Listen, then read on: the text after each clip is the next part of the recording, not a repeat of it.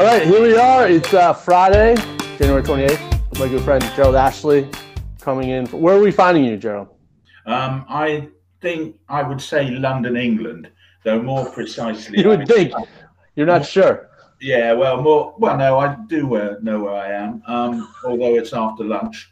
Um, Surrey, you know, leafy Surrey outside London. There you go. Fantastic. I'm in uh, Old Town Alexandria on the shores of the Potomac River, about five miles from the U.S. Capitol, which is still standing, which is positive. So here's the deal: we're gonna our plan for 2022 is to do uh, 20, 21 of these. Going to meet every other week, talk kind of uh, global politics, global business, global commerce, culture, uh, whatever we find interesting, and uh, you know, have some fun. Yeah, sounds good. Why don't we kick off with a nice uh, international thing and wish uh, any uh, Chinese viewers or listeners Kung Hai Fat Choi, which is, of course, uh, Happy New Year. Um, that is the sole amount of my Chinese. Um, and for people who like to have a little bit of drama in their life, it's the year of the tiger. And that can be both positive and negative, depending how you want to uh, uh, look at it. So that kind of sets you up there, really, Marc, to, uh, to take, take it on from there. Now I'm excited for the uh, Year of the Tiger. Hopefully, it'll be good fortune. And uh, yeah, a week from today, uh, our friends in uh, Beijing will be kicking off the uh, Winter Olympics. I think Beijing is the only city to host both the Winter Games and the Summer Games. Um, yeah. So that that's kind of exciting. I kind of like the Winter Games more than the summer ones. So just you know, there's more kind of action rather than just running around in circles. Um, so you know, I, I kind of like uh, this lunacy of the bobsleigh, and then these. Yeah, the bobsled is an amazing sport. The luge, I mean, yeah. these are pretty amazing sports. And then you've got the total lunacy of uh, is it the luge, which is basically people on a tin tray sliding down some sort of you know lunatic course, and of yeah. course uh, the ski jumping, which is brilliant. So I quite like the Winter Olympics. Yeah, no, it's uh, it's actually yeah. I mean, for us here in the states, obviously hockey and the downhill skiing and um, you know ice skating is super super popular in the states, and uh, invariably whoever whatever U.S. American does well. Right. And the ice skating usually gets on a box of uh, you know gets a deal with Procter and Gamble and you know starts selling cereal the next day. So the commerce is always interesting. I can't remember the name of the guy, so I'm in trouble already. But I think Britain's got quite a useful downhill skier um, this year. Yeah, yeah, he, uh, yeah. I can't recall his name. Maybe we'll have our uh, crack our research team look into that and post it in the uh, show notes. Um, but he won. He won a big race last week, and um, I think the first time a Brit has ever won a World Cup downhill ski race in like 50 yeah, years or something. I, hopefully, it's not one of those um, one-offs. Uh, he apparently is very ta- talented and all the rest of it, but I mean, the old excuse used to be it was far too difficult for us to get over to the Alps and practice, which always seemed a pretty weak excuse. Um, but um, British skiing seems to be um, getting its act together. Yeah, no, it is interesting. So it's funny you mentioned that because even some of the best skiers in the U.S. actually grew up in the Midwest or in the uh, Northeast in Vermont mm-hmm. or New Hampshire, not in the uh, kind of the Rocky Mountains. And uh, yeah.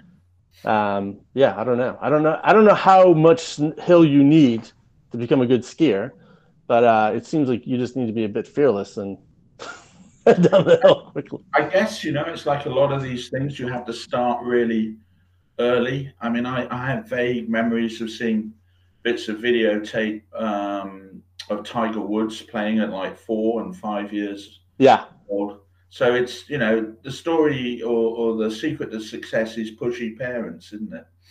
Nah, I mean, um, well, as an aside, like I'm a, I should have been a ski bum. I'd be much more qualified for that, and uh, love to ski and actually think about skiing a lot. And my wife, who grew up in Florida, um, had never saw had never seen snow, let alone a, a, proper ski hill, well into her 30s. And uh, you know, we put her on skis for one day, and that was it. And her classmates in the ski school were you know six and seven years old. So right. uh, there's certainly benefits of starting starting skiing early. Yeah, it's like music and all these things, I guess. So well, that's a good pivot to um, our first topic, which I've made these flashy cards. Can you see this? This is great. This oh, is yeah, great production good. value. Good. Um, so Russia, Ukraine. Suddenly, Europe is uh, it's all about Europe. It's all about. I mean, we're living maybe in the 1800s again. What is happening with Russia and Ukraine? Can you sort it out in two minutes? Yeah, there you go. That should be quite straightforward. Um, well, the first thing to say, it really goes back, I think, to the fall of the Berlin Wall, which was, of course, November, I think, 1989. 1989, correct? Yep. Uh, basically, we had a frozen world, obviously the Cold War and everything, but everything was very settled. And really, the kaleidoscope got sh- shaken up. Obviously, the Soviet Union fell apart. We had a lot of trouble in the Balkans, but nobody really thought so much about North, uh, Northern and Eastern Europe. But in fact, yeah. the history books show us it's a very, very fluid part of the world. I mean, rather astonishingly, maybe to some people, Poland actually disappeared as a country between about 1790 and the end of the First World War, 1918. And various German and Russian armies have marched um, east and west of one another over hundreds and hundreds of years. And sometimes maybe we sort of feel settled in the world and then everything's in its place. But I think the current events are showing it's much more fluid than that. And um, few things might be up for grabs yeah, you wonder if we're at a major, you know, geopolitical, world-changing, map-changing inflection point, or is this a lot of uh, bluffing? But I think the map is like spot on. Actually, the only part of Poland I've been to is uh, Gdansk or Danzig, depending on yeah. when you're looking at the city. And in fact, I have a great map of uh, Gdansk, a German map, and it's all in, you know, it's called Danzig, which I find, you know, I think it's from the 40s.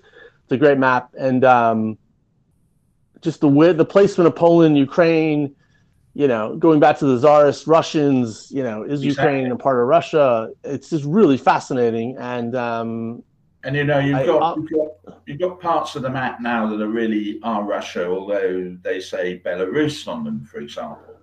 Correct. Uh, yeah. And getting to that, like that is an interesting point because you know Russia has been in parts of Ukraine for eight years. And, you know, we've been yeah. actually tweeting about this this week and I've been trying to have some fun with this. Like, what is, what is an invasion of Ukraine if a third of Ukraine is already controlled yeah. by Russia, you know, and, uh, you know, last week Biden had that, you know, point about if it's a minor incursion, that's okay. So, you know, I mean, what, nobody really knows how much of Russia is in Ukraine and how much Ukraine is in Russia and what that means for the world. No, I agree with you, and I, I think the uh, it, it's quite difficult to tease out how much of this is just uh, mini tremors or whether or not there's a big explosion coming. Um, if you're negative about things, I think it's the first of many tremors, uh, and you know it will go bang at some point. Um, quite what will trigger that, I think, is quite difficult to see. Um, this is suiting suiting Mr. Putin um, down to the ground, I think. Uh, apart from anything else, he's got the oil price up 10 bucks a barrel since the beginning of the year, which is helping him fund all of this. You know, yeah. remember the Russian economy is basically one word, well, two words, oil and gas. And um, but we yeah. And speaking about and getting yeah. back to China, one of my friends this week, um, who may or may not be a professional spy, it's unclear, but he was telling me that the Russians and the Chinese do have a deal for the Russians to sell gas to China, but he speculates it's at a 30 to 40% discount. That is, even though it's a huge market, the Chinese yeah. are not paying the full price that the Europeans are. And, you know, as you rightly point out, Russia's whole economy needs needs expensive oil to yeah, run. They, they, live off that. They live off that dollar income. And, um, you know, they will exploit that, obviously, to their own advantages.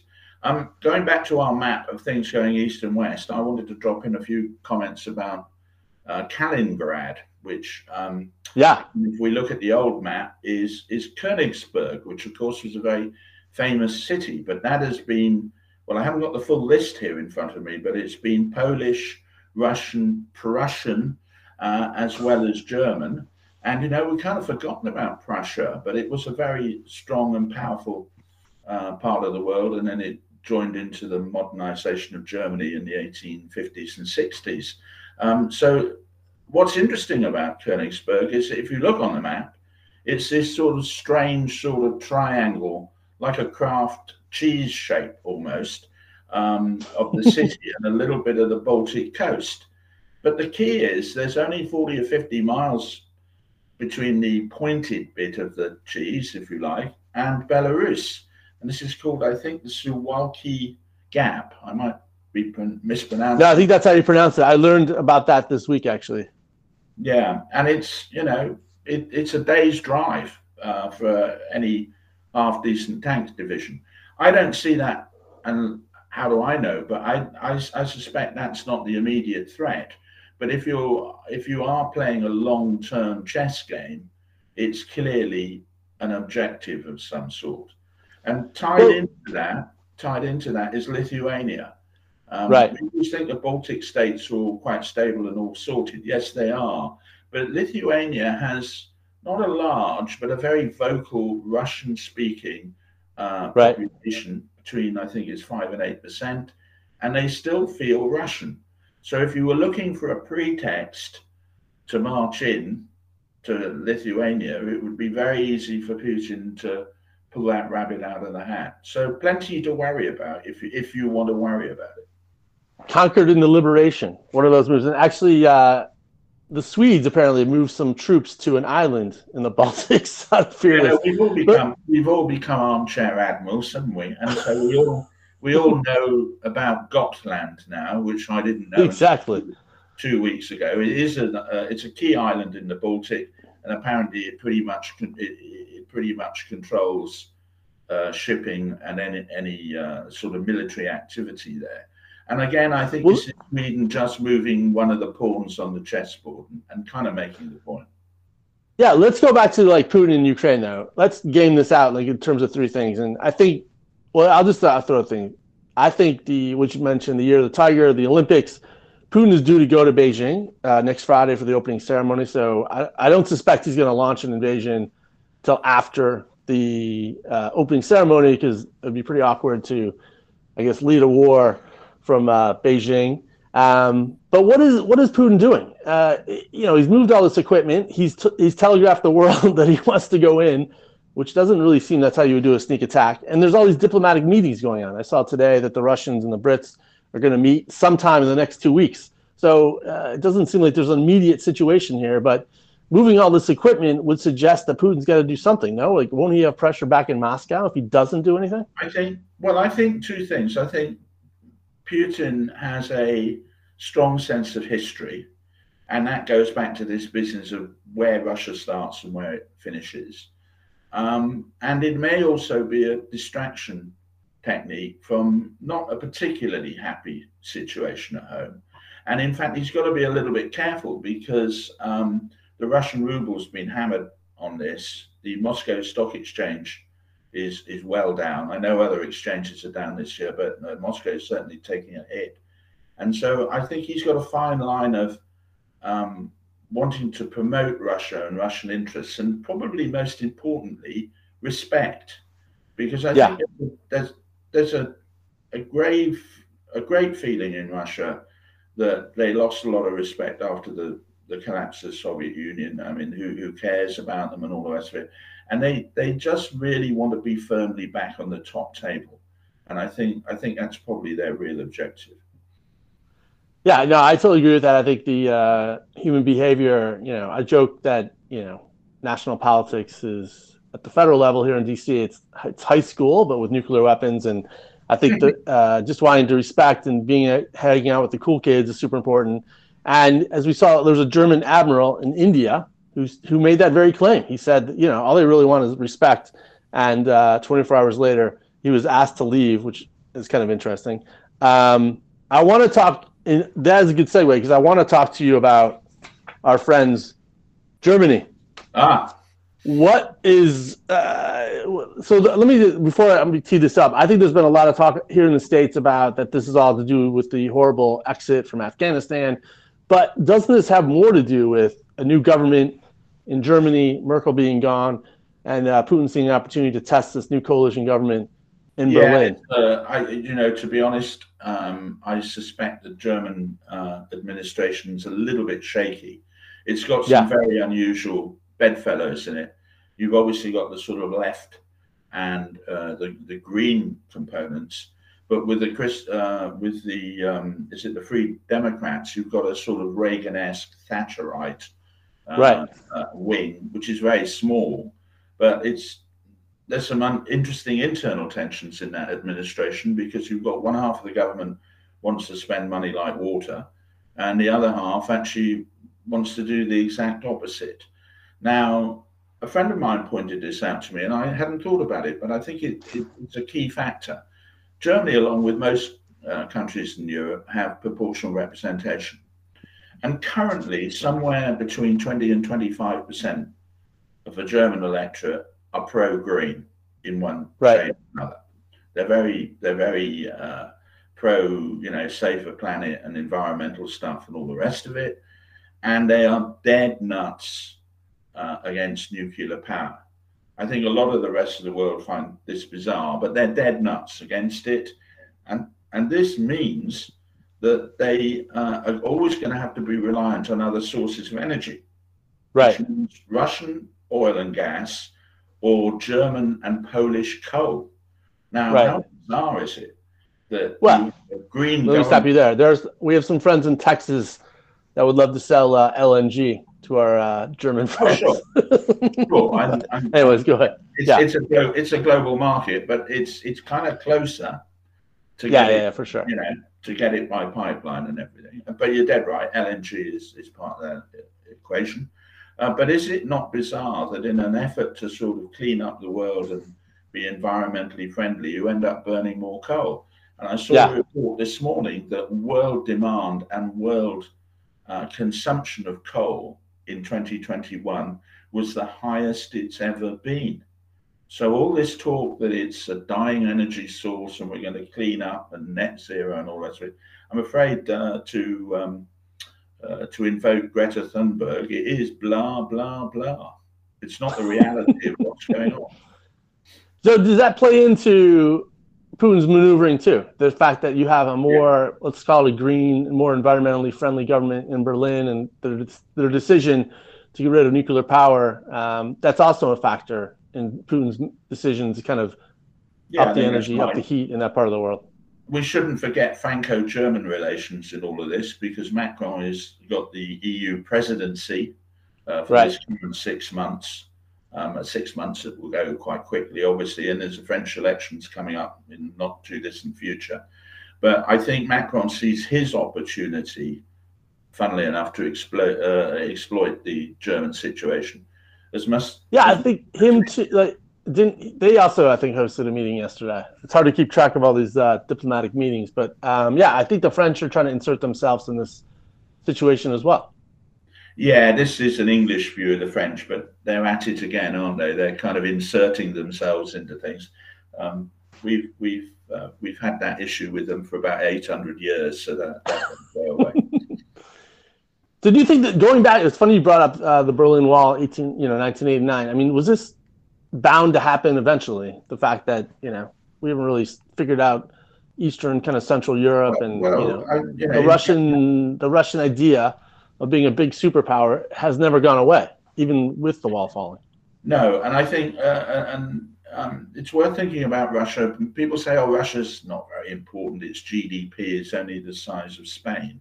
Well, I think that's more reflection on whether or not GDP is a use, useful metric because right. they, you know they've got a lot of things we want, particularly yeah. if you include Belarus and Ukraine or parts of it, because you've got uh, all the wheat production and obviously all the natural resources. And it, you know they are they are very significant. They were significant during the times of you know the Tsars, Catherine the Great, all the rest of it, rest of it, and that hasn't gone away. So, funnily enough, this period from what 1989, 1990 through till about really the early days of Putin, say the 2010, with the exception where Russia didn't count for so much. You know, we froze them out of G7 meetings and all this sort of thing. Right. I, I think they're going to barge their way back into the room. And, um, you know, it, it's always good to have an opponent, to have a mission greater than, you know, yourself. And, you know, I think this plays into a lot of uh, political boxes and kind of human behavior, yeah. what, you know, Putin is doing here. But, I, I, I don't know. I, I really think in some ways, as he overplayed his hand, you know, I think the response by the West, maybe he wasn't expecting it. Um, really, you know, ratcheting up the pressure. It's like dominating the news coverage like never before. There's suddenly more German, Ukrainian, Russian experts than I've ever knew possible. Um, I don't. It, I can't imagine moving all that equipment and not doing something with it, and taking it back to Moscow. This, isn't it interesting that the West is doing quite well in the information war because yeah, the media war because they normally the Russians run rings around us on disinformation and all yeah. the rest of it. So we we seem to have raised our game this time. No, there is some communication element. I haven't fully thought it through, but just observing it, there's something, you know, nothing happens by accident. And um, uh, just the amount of attention and just the energy around it, especially because, like we, as we started out, you know, going back to uh, the Crimea invasion, uh, the mm-hmm. Russians have been there for eight years, and there's been this kind of skirmish, kind of cold, hot war in eastern Ukraine for well into a decade now, and um, you know, suddenly now it's like the most important thing in the world, and uh, just the sharing of the equipment, etc. So super interesting. I I I, um, I sense that the news cycle will move on unless people start firing shots at one another. Uh, that's yeah, exactly. I mean, uh, I saw this great interview. You know, there's all this. I saw this great interview today. This um, middle-aged woman. She's in her 50s, and you know, she trains on the weekends to uh, defend uh, Ukraine, and uh, you know she's a media celebrity. But yeah, the media will move on. Speaking of moving on, let's go to our next topic. Are you impressed by these? We yeah, brilliant, brilliant. Oh, let's right. talk about number ten, PM Johnson, Sue Gray. There's no news. There's no news there. okay. A couple of drinks parties is all quite normal. Um, the whole thing is a complete circus, of course.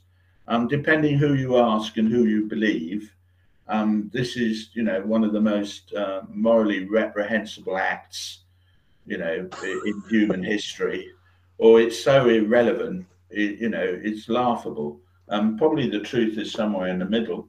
I think it is true to say that a large part of the British public, or a part of the British public, are disgusted is too strong a word, probably. Yeah but they they're not happy about it because it's it doesn't play well to this idea that we're all in it together. Yeah. And, um, and I think that particularly plays badly against a figure like Boris, who, um, you know, he's got this kind of um, uh, persona of running roughshod over everything, and I think there's a feeling maybe this time he's he's kind of gone a little too far. But how yeah. all this gets resolved, Lord only knows. Yeah, I can't take credit for this. Um, I heard this yesterday um, from William Hague. Um, he was you know, recounting most times when the PM gets booted by the party, it's over policy, but this is strictly personality driven. Yeah, it um, it's behavior, personality, lack of integrity.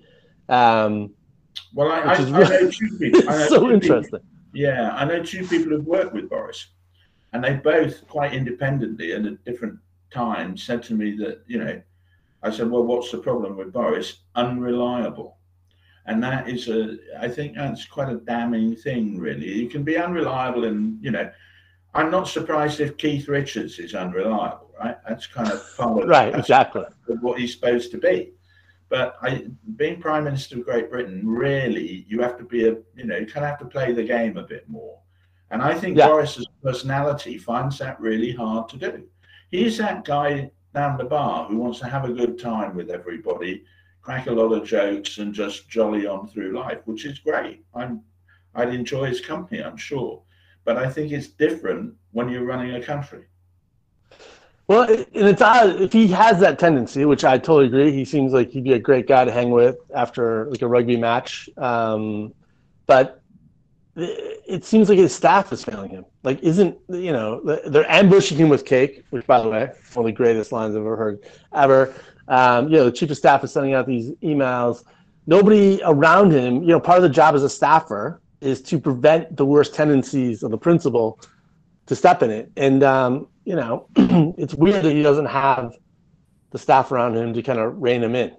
Yeah, because he's a front man, right? And he's he right. shouldn't be. He should. That's that's his role. And he kind of, you know, people say, well, Tories will keep him on because he keeps winning elections. Well, he's kind of good at electioneering. And he reminds me of a problem we see in business sometimes. You know, when you hire somebody who's brilliant at the interview, but rubbish at right. the job. And, you know, I mean, he's, he is clearly brilliant at the interview, but I, I'm not that certain he's particularly interested in the day job. no, you're yeah. That line you I've heard from you about you know Boris will be the best former prime minister the world has yeah, ever seen. I think that's his ambition is to be a former prime minister, and then come over to America and entertain you guys at vast expense. You see, that's his. Oh yeah, it'll be fantastic. He'll uh, he'll uh, set residency in Las Vegas at the Caesars Hotel. It'll be fantastic. well, let's hope um, he went a, a, a, tape like Adele, you know, bursting into tears because the, the sound isn't working or some nonsense. Good inside reference. Um, how getting back to the election though, like wouldn't anybody have done well against Jeremy Corbyn? And what's the Dominic Cummings factor? well, just... I think I think you're right. I mean, you could take the very cynical view that Boris was the least worst horse in the abattoir. That you know the choice was just so dreadful, um, and he, obviously he had a he had a very strong win. But another feature of British politics, and we've had this all the way back to Tony Blair in 1997, is people win and then they don't actually know what they want to do with it. So yeah, Blair's first administration, he did virtually nothing, um, and then the whole Gordon Brown thing blew up. Gordon Brown really meandered around. Cameron was running a, a coalition, and it was a you know kind of a lot of um, smooth talk and, and, and less action. And Mrs. May was sort of fighting for her life almost from day one. And um, Boris has sailed in, you know, like he's going to rescue everything. He's joined the party slightly late, but don't worry, it's Boris time and we'll all have a, a lot of fun. And of course, they, you know, he got hit by the uh, the COVID outbreak and all the rest of it. But you couldn't accuse the current British government of having any reforming zeal. There's plenty of things that, if somebody had a reforming bent, could do something with in fairness to Cameron, he did open up a lot of things like um, uh, minority rights and some of those things. But we have a tax code that is probably not not in the same league as the US one, but it's insane. I mean, it is yeah. it, it, it is it grows every year, and somebody just needs to put a chainsaw through it. But you don't ever hear from a British government they they want to shake up the system.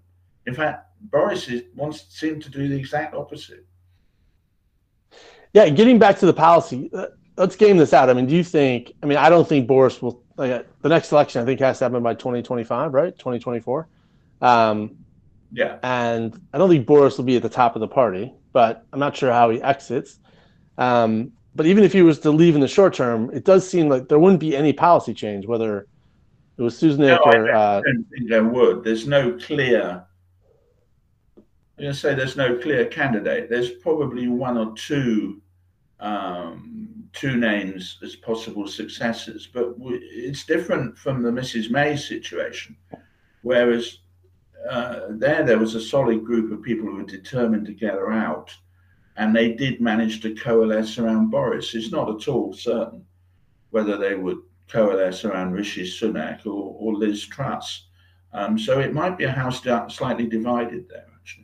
I mean, that's probably why he's still in power, right? I mean, it would seem to me like yeah. if there was a solid decision who was the, who was going to be number two, who was next in line, that he yeah. would be gone. But no, there's no. In fact, uh, his official number two is Dominic Raab. He's um, he's my local MP actually, a perfectly decent, nice guy. But I mean, how many people in the street would even recognise him? You know, he has no name recognition. just so do like if, when the report dropped, I guess the report, the Sue Gray report, uh, the most famous woman, she should probably be prime minister. She's so powerful. Well, I guess that drops. Uh, Boris makes a speech. Does he suddenly see Damascus? Like, does he suddenly see Jesus and you know pivot and you know become a great I mean, leader? We're looking, we're, looking for a trigger point, and one of the trigger points has been um, uh, the sort of unexploded bomb has been um, made safe today because we've got down into the the sort of minutiae of whether Sue Gray's report has to come second to a metropolitan police report, and it's all just going into a big, you know, load of blancmange. And I, you know, I, I think this could run for one uh, for many weeks, and it, that kind of suits Boris. But the next definite trigger point, which he can't control, are local elections in May. And yeah. um, if he does like unbelievably badly, I think then somebody will tap him on the shoulder. So I reckon we stumble on and bumble on through till May, and we just have to see what the great British electorate think.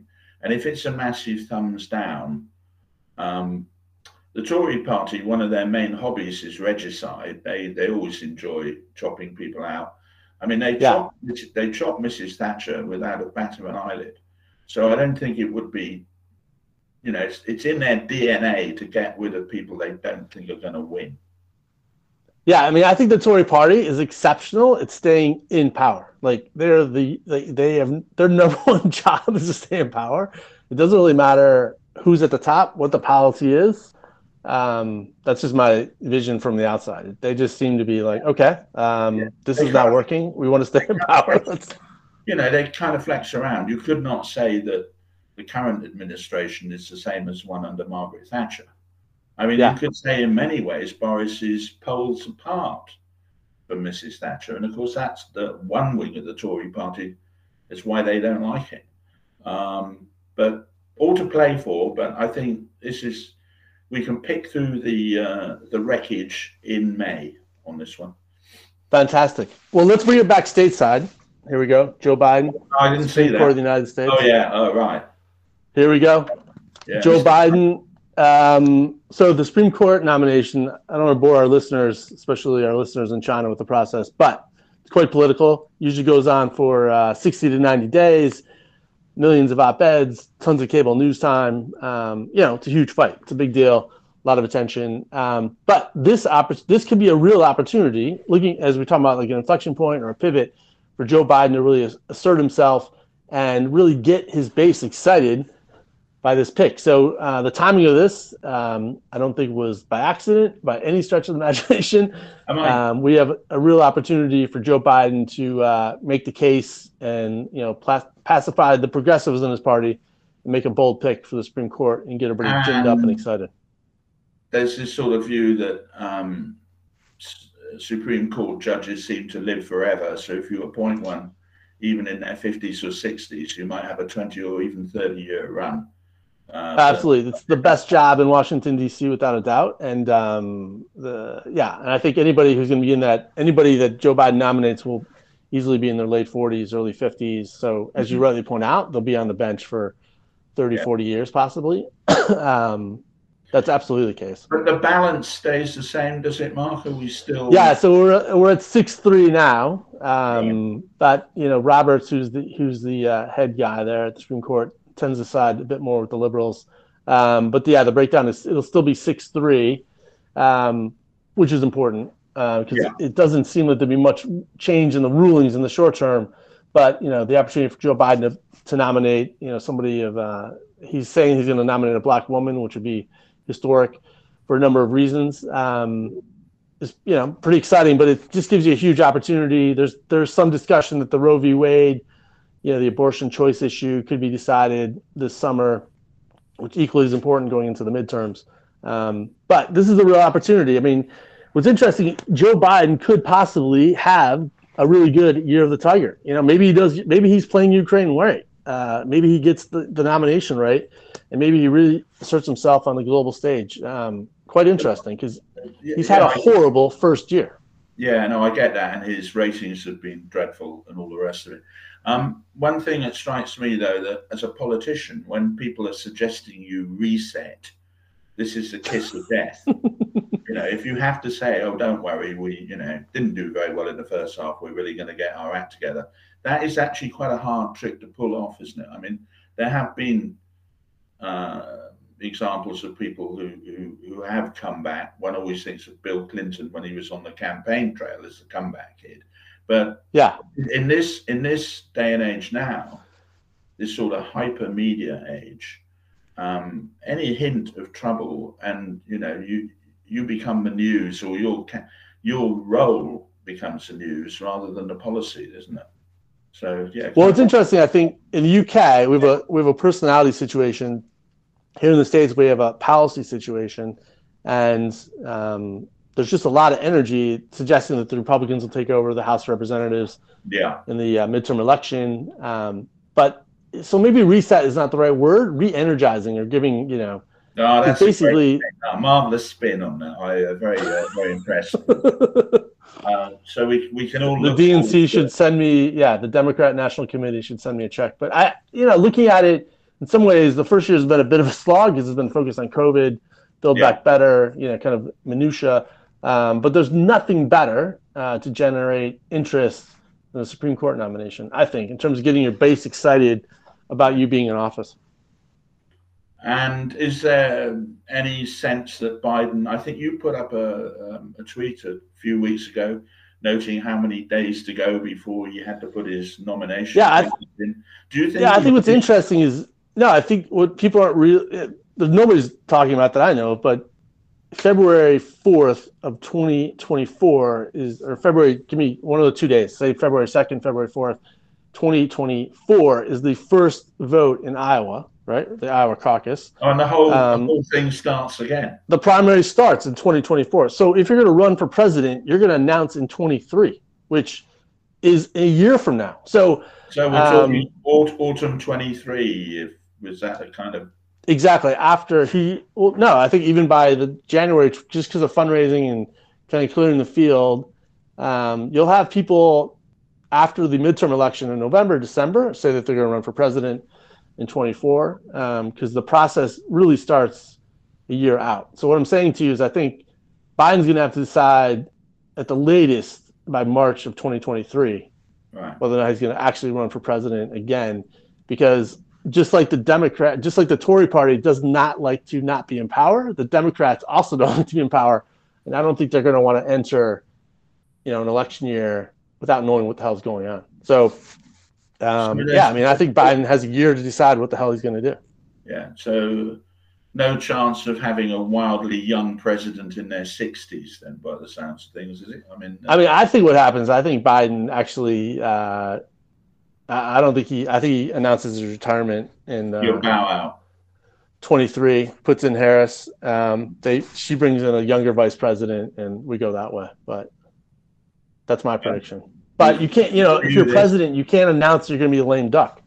So. Oh no, that's the problem, isn't it? The moment you do that. Yeah. Uh, this this is, I think, happened to a few um, British prime ministers. They've said, "Oh well, I won't fight the next general election," and they kind of yeah. dead overnight. The power just keeps away. exactly. Yeah. In some ways, getting back to our you know friends in China, like Xi Jinping is facing the same thing. You know, I mean, he, the fact that he's suggesting view, isn't a general view if he only gets the five year rollover, he hasn't actually achieved what he really wants to do. Is he trying to go for a, a lifetime kind of? Yeah, he wants the lifetime because no, he doesn't want the lame duck situation because just like we have factions in the West, they have factions in the East, and if Xi's saying I'm done, well, yeah. yeah, yeah. somebody in Shanghai will be like, well, I want to be, you know, I want to be president of China. So. Um, the factions are very interesting. But I think, yeah, Joe Biden has a big year ahead of him. Right. All right, let's wrap it up.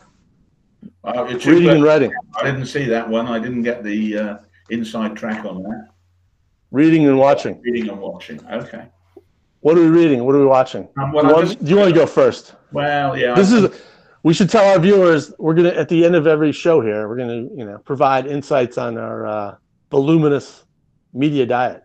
Yeah, uh, misleading favorable reviews, probably. um, well, I let uh, a guy who I only came across a few years ago, um, five or six years ago, Australian guitarist uh, called Tommy Emmanuel.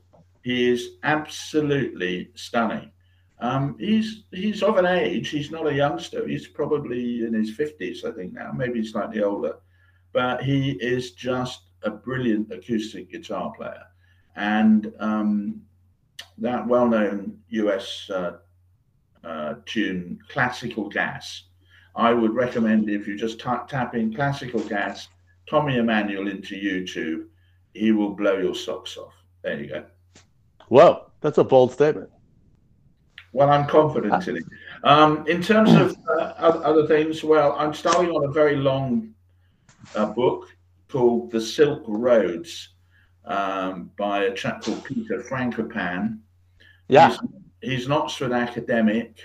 Um, it's a 600 page job. Um, and it's basically, he's just recasting a lot of what we've been talking about, recasting the, the kind of view of the world and not putting the center of the world in the past at the Mediterranean, but shifting it much further to the east, the, the so-called Silk Road. And he's he's put it in the plural because he's looking at things like not just trade, but religion, uh, politics, right. technology, all this stuff. Um, I, I, think it'll be a, a good read, and um, yeah, keep me quiet for a while. No, I think it's. Um, I know very little about that part of the world. In fact, even this week, one of the things I watched it was um, it was a BBC documentary about Vienna, which I, have only I've only been to uh, Innsbruck. I haven't made it all the way across oh, Vienna, which I I hear it's beautiful. But the Habsburgs, I didn't like literally. You know, I've heard about them, but yeah, yeah, no idea. Thousand year reign and just the Ottoman Turks, and you know they're at the center center of the world. The Vienna Congress. Um, is that Simon Sebag Montefiore? I think was the guy who did it. Um, again, um, in, any show notes, uh, he's written some brilliant history books in general. But it all, yeah, in some ways, it's all like coming together with Ukraine, like Eastern Europe. It's like it's still, you know, we like to think. It's funny you mentioned the Silk Road because we like to think we're living in modern times. We're dealing with the metaverse, you know, NFTs, all this kind of crazy stuff. But yet, we're still dealing with, you could say, the Vienna Congress, or we're still dealing with Silk and, Road routes. Some of these things never go away. We we touched on the Balkans earlier for a moment, and you know one of the one of the big divides in the Balkans is the split of the Roman Empire. Yeah, you know, the fact that it split into East and West, and then the East went to a slightly different form of Christianity, and then of course they went um, uh, to follow Islam and all the rest of it. But the the kind of um, tectonic plates where they kind of split is where the east and west of the Roman Empire split, and we're talking what right. fifteen hundred years ago. right. We're still dealing with that. Um, I'm, you, wrap, I, I'm reading this book called uh, Algorithms to Live By, which is quite interesting. That um, unread. It's actually quite, yeah, it, it's all about algorithms, as you would imagine, and various theories and various formulas. Um, all right. But it's really interesting how you hear, I mean, I'm not a computer scientist, but I hear, obviously, you always hear about algorithms and whatnot, but literally how computer scientists have to decide what algorithms to use to kind of run our lives and decisions they make, how much information they're going to capture. Um, it's been quite interesting. And um, getting back, it's interesting you mentioned the new music because one of the opening chapters talks about exploring versus exploiting. So you know, I, I know what music I like to listen to. Should I exploit that knowledge, keep listening to it? But we're in this battle to be like, oh, I want to find new music. I want to explore for new stuff. Um, yeah, so no, it's a really good book. Yeah, this is an area I'm, I'm really interested in because I think this is sort of digital versus analog, and my right. kind of, my kind of view is that digital is a bit sterile because it really looks at past data. It's a yeah. that's a very generalized way of looking at it. And if you're looking for new ideas or just chance or serendipity or whatever, it pretty much happens in the analog world. Now, digital yeah. digital is making the running because it makes life more efficient, um, but it doesn't really come up with new stuff. Um, I, I but is it getting you know anything new from digital? Yeah, and getting back to the algorithm, um, would YouTube Music serve me up acoustic music from Australia? Unlike you know probably not likely, but hearing it from you, yeah. you know, having a, a face-to-face conversation, hearing about it word of mouth, um, yeah. it's still very powerful technology. Recommendations, humans saying, "Hey, I like this. Check it out." You know, AI has it ever come up with a new recipe for cooking? I I, I don't know. I mean, there, there, doesn't seem anything very creative in it. It may be very good at telling me the best way to scramble my eggs or the you know, the precise quantities of uh, yellow oak and, and white part of the uh, egg, but I don't see it necessarily going to come up with a new dish based on eggs. I may yeah. be wrong. I think this is the challenge. I think people who are, are, are you know, going on a lot about AI and and um, all this digital stuff have to deliver something that is genuinely new rather than a more efficient version of what's actually old. There you go. Yeah, because you got to keep that venture capital gravy train going. All right, Gerald, this was great. Yeah. I'm sure we'll be uh, picked up in uh, my favorite broadcasting channel, our RAI, right? The uh, Italian news outlet. You mentioned them. Are you hoping to get a gig in Rome at some stage? I'm hoping to get a gig in Rome. Absolutely. Whatever. I'm hoping to be the uh, correspondent for. We need uh, to do, need... to do a lot of product placement, so I need to go off and decide which products I'm. You know, I go. I have a T-shirt on next time with my favorite. exactly. Yeah, you can buy this space here. By the way, I'm yeah. willing to sell. This, this is available space. at the moment. Yeah, exactly. exactly. Good stuff. All right, Joe. Thank you very much. That was great. Um, we'll see you in two weeks at the uh, the Olympics will be going on. It'll be the year of the tiger, and um, I suspect we'll still be talking about Boris and still be talking about uh, the Ukraine. I think you're right. It's been great fun. Thank you.